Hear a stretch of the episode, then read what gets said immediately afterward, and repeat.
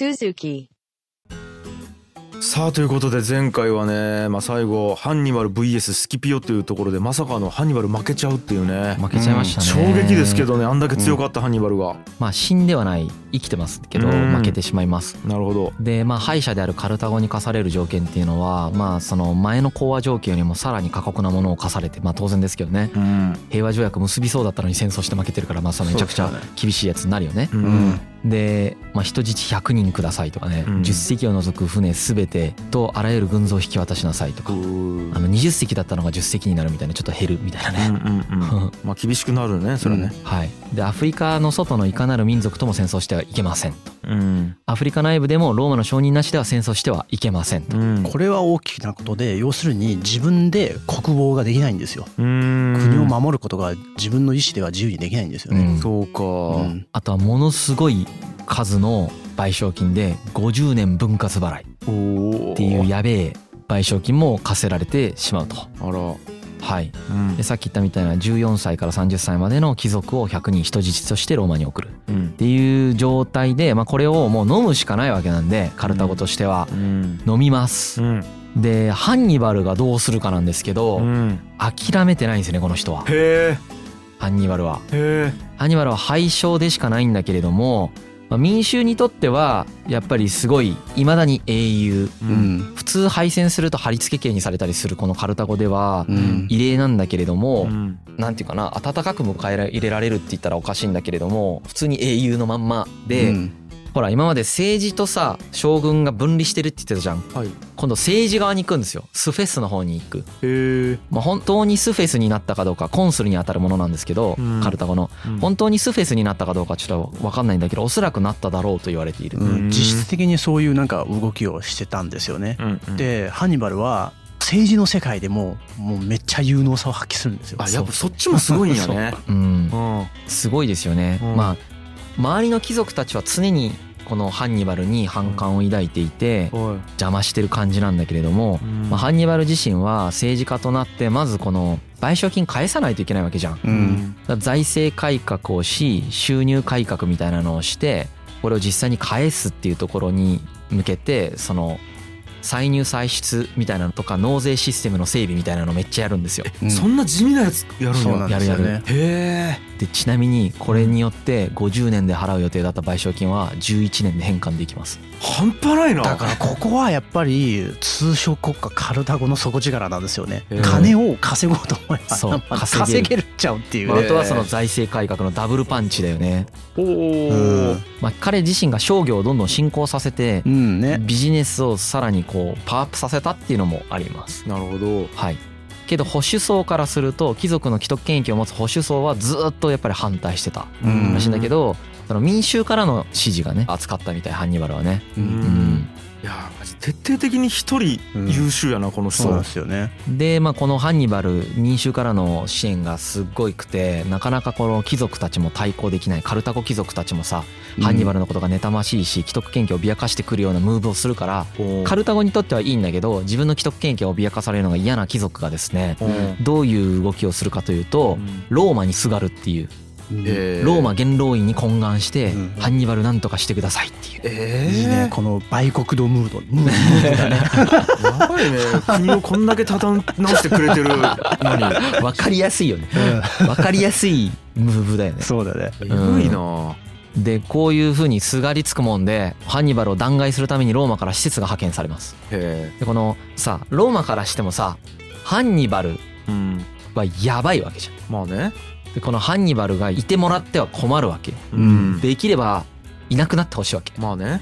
なので確かになっつってねこうすがり込んできた貴族たちに確かになっつってハンニバルを追い落としていこうとするわけだようね。ん。でこの時にまあ利用されるのが前出てきたあのマシニッサ。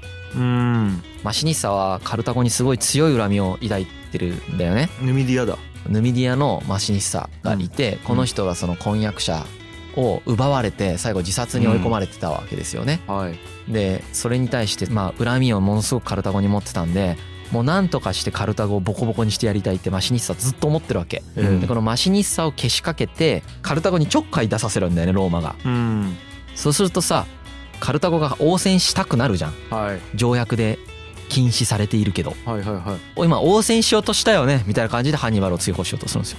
はあなんかそう。ハンニバルが敵にしたようなことをうん、ちょんちょんってこうやってそう。お前今応戦しようとしたよねみたいな感じでハンニバル追放せなねっつってね。うわまあ外交的な策略ではめたっていう感じだよね。そう。カルダゴの選択肢をなくさせて。なるほど、うん。でこれがどこまで本当か分かんないんですけどハンニバルはどうやらこの段階において大衆は確かに自分の味方であると、うん。はい。ただしこれ以上貴族同士の我々が争ったらまあこれは国のためにはならないと判断してうん。カルタゴを去ることを決心したそうです。そう。で亡命します。へえ。厄介払いされようっていうふうに思ったんでしょうね。厄介払いされた方がまだカルタゴにとってベターって判断したってことだよね。このまま争うよりは自分がいなくなった方がまだマシって判断して去りますか切ねえめちゃくちゃ。もう夜にひっそりと街を抜け出したそうですね、マジで英雄っすよ。うん。でも固めないしさ分かりやすいからさバレバレだったと思うけどね。いや。ハンニバルじゃんってなってたと思うけど多分みんな逃がしたんだろうね英雄だから。なんかねハンニバルが船に乗って逃げるじゃん。でもう周りの人みんなこの固めの人が誰だってあるかもう知ってたんですよね。で好奇心と畏敬の入り混じった目に囲まれていた。そうです、えー、なんかちょっとたまらんなそれ。う、うん。ん切ねで亡命した後のハンニバルの話なんですけえどまだ諦めてないです。おなんとかしてローマに一杯食わせてやろうっていう動きをずっとし続けるんだよね。はで他の国のなんか顧問みたいなものになって、えじゃあローマ攻めましょうよみたいな話をし続ける人みたいになるんですよ。やっぱローマ絶対倒すマンなんだよねこの人。最後の最後まで。うん。ローマに圧をかけるべく例えばシリアのアンティオコス王とかうんのところに身を寄せたりだとか、うんそこでこうローマに上陸していろいろやりましょうよみたいな話をするんだけどなんかこう入れられないんですよね。うん。検索はその受容されなかったりだとか。なるほど、あとそのシリアが負けちゃったりだとかとしてね。うん。でその後クレタの方に逃亡したりとかして。うん。でクレタからさらにまた逃亡したりして。うん。この後ずっと逃亡生活なんだよね。うん。えでそんな逃亡生活してるハンニバルですがついにまあ亡くなる時が来ます。はい。ビトゥニアっていうところにねうん。逃亡してた時の話ですね。うん。当時ハンニバルはビトゥニアの王プルシアス一世のもとにいたそうです。うん。でこのプルシアス一世の宮廷に対してローマの使者が来てですね、うん。ハンニバルお前かくまってるよねと。引き渡しなさいっていう話をするんですようね。ん。でこれにねどうやらそのプルシアス一世も対抗することができなくて、うん。まあ、亡命者を犠牲にするのが一番マシかなっていうことでハンニバルを差し出そうとします。でハンニバルもまあ正直これは予期していたと。うん。もうすでにこの世界にはもう自分が行くところがないっていうこともこのビティニアを最後にして悟っていたと。うん。で一応逃げるなんか道みたいなのはね作ってくれてたらしいんだけどもう周りを二重三重に囲まれてる状態なんだようね。ん。でこのままローマに引き渡されるか自殺するかっていう二択になってきてうん。自殺して亡くなるっていうそういう死に方。方で死ぬ時に言ったこと一人の年取った人物の死を待ち望んでいてもなかなか叶えられそうにないようだから今こそ自分はローマ人にその永遠の心配渇望を満たしてやろうって言って死んでいく。うわなんとも言えんたまつまりまあ自分がずっと生きててあずっとローマ人は心休まらなかっただろうけどまあもう解放してやるわって言って死んでいくお前らを安心させてやるよ。たまらんね。って言って死んでいくっていう死に方ですね。うわもうなんかたまらん。なんなんやろ。はい。まあというそのね最後の言葉が伝わってるっていう話ですね。本当これもどこまで本当か分かんないですけどね。まあね。まあこれねなんか運命的なのはこのハンニバルの最大のライバルであったスキピオ。あスキピオもほぼ同年に亡くなってるんですよね。え、うん。あそうなんすか。スキピオはあの後実は戦争に負けてはあ党派争いに巻き込まれて敗れてですねうん。引きこもっててえ？その引きこもったところで死んでいくっていう。え？え誰と戦って？内部で戦った内部の。内部の政治闘争で。そう。ローマでの政治闘争にあの後負けてザマの戦いで勝って英雄になってたのに、んあの後政治闘争に負けて失意のうちにまあ亡くなっていくっていう。もうやだこんな世の中って言って死んでいきます。スキピオはハンニバルもそんな感じで死んでいくんでこれが同じ年に死ぬんですよ2人が。えー、ちょっまあと諸諸説あるんですけど同じ年に死んだと言われてます。運命やんもう、ね。いやだからハンニバル絶対殺すマンやったスキピオがハンニバルの死と共にいなくなるわけでしょ、いなくなっていきます。ねなんともね人生の目的というか、うん。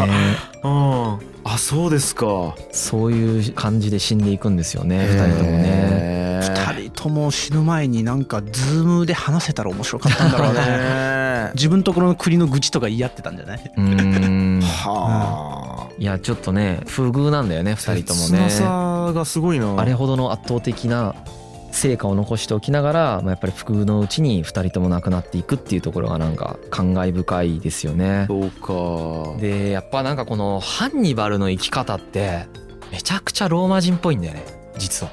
ああなるほど。カルタゴ人なのに。プライドじゃないですけど根性があって諦めなくてっていう。う、ん。このこれも僕すごく皮肉だなと思うんだけどねそのローマを倒そうとしたハンニバルがめちゃくちゃローマの美質を持ってるみたいな。でうん。ローマ人が多分ハンニバルを一番評価した。なるほど。誰がハンニバルを一番評価したと多分ローマ人が一番評価してるんじゃないかな。ぐらいの。そうっすね。だってカルタゴね国内ではなんかもそう追われたりしてるわけじゃん、まあ、もちろん民衆から人気あったと思うんだけど、本当にハンニバルのことを評価してたのは実はスキピオとかだったんじゃないかなと。だから研究してますからね。うんそうだね。ある意味師匠だもんねハンニバルはこれもエモいなと思って。えもういいね。そうね。皮肉だよね。だって今までずっと聞いてきたやつはローマ側に残された資料ですからねこれね、うん。だからそうね。かー切ないねなんか。まあローマ人の美徳の一つにうん。敵からめっちゃ学ぶっていうのがあるんですよやっぱえだからハンニバルは相当勉強になっちゃったんだと思うんだよねローマ人にこの後ローマで成長するもんねめちゃくちゃ。ううん。んこの後にカエサルとかが出てくるっていうローマ。まだ全然エンディングじゃないんだけどうん。このポエニ戦争があってうん。それを受けてローマの国内も変化していってうん。そしてローマ帝政に移っていく時にカエサルが出てくるっていうのがまあローマのそうだね。この前のシリーズにつながっていくところなんでぜひまたこの後ローマシリーズ聞いていただきたいんですけど。なるほどね本当にローマはポエニ戦争をきっかけにイタリア半島から飛び出してイタリア半島の外で初めて自分たちの支配領域を持つようになったんですよね、だからポエニ戦争がローマのライジングの一つのきっかけにはなってると言えますよ。そうか、うん。これはねまあ最終的にはローマが勝ちましたけどやっぱハンニバルのなんていうか戦略うん。戦術うん。やっぱすごかったですよね。凄まじいっすよね。ローマ連合連邦が瓦解しなかったことだけがやっぱり彼の誤算であってうん。それさえ成り立てば彼はものすごい勝利を得ただろうなっていう感じですよね。うん。けどその肝心の瓦解するべきところが瓦解せずにどうにもならないみたいな。うん。なんていうか。そうだよね。最も肝心なところの当てが外れるみたいなのもなんかうん。すごい人生ってなってなるよね。そうね。まずそこはあそれ以外のところ完璧にこなしておきながらうん。最もなってほしいところはならないみたいなのをね。うん。ね。まあね。で自分が取った戦略で最後負けるっていうのもさうんです。でそれを任してくるのがさかつての自分のようなスキピオなわけじゃんか。うん。すごいね。なんかエモい感じですよね。でもやっぱりローマのねやっぱ人材の厚さに負けた感じはありますね。そうね。まずローマ杖っていうのがあるのそとやっぱあとカルタゴが結構グズグズ感が、グズグズ感あったね。うんだからちょっとあるっすよね。まあ非常時戦時下においてはあんまりその機能するような国のシステムじゃなかったかもしれないね。そうだねカルタゴがさそのハンニバルが艦内の戦いとかで勝った瞬間にさ、うん。本国から大軍を送れば普通に勝てたのにさうんね。それもやってないわけだし、ややっぱりなんかどこか人事でああなんかバルカ家がやってることでしょみたいな感じだったんだと思うんですよねカルタゴからすると。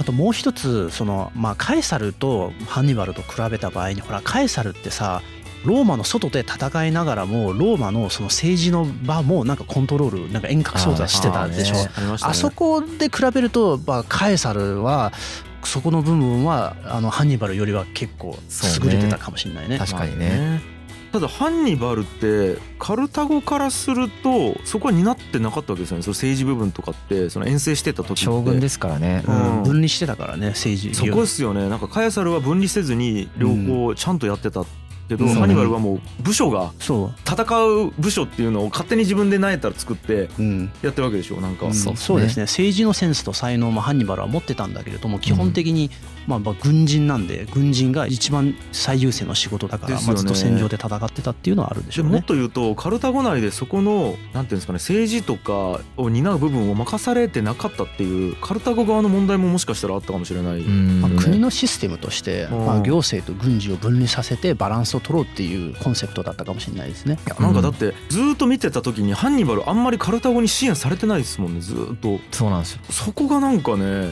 うん。こんだけ国のために戦ってるのに。うんうん支援されてないっていうのがまあ一方でローマはやっぱずっと挙国一致的な感覚があるじゃないですか。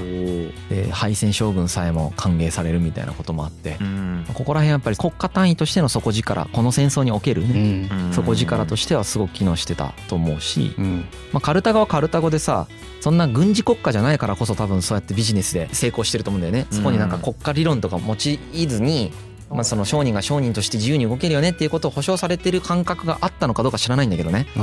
まあ、そこに自由性があったからこそ多分そのまあ分かんないですけどね。そこがどうかっていうのは分かんないんだけどその商業国家であるっていうところは一つやっぱり彼らの強みでもあったわけでうん。でそれがあるからこそまあ戦争できてるっていうこともあるので、うん。まあ、全てがやっぱり一長一短なんですけれども、うん。まあ、この戦争における人材の出方みたいなのローマの異常さうんとやっぱり負けた時の打たれ強さうん。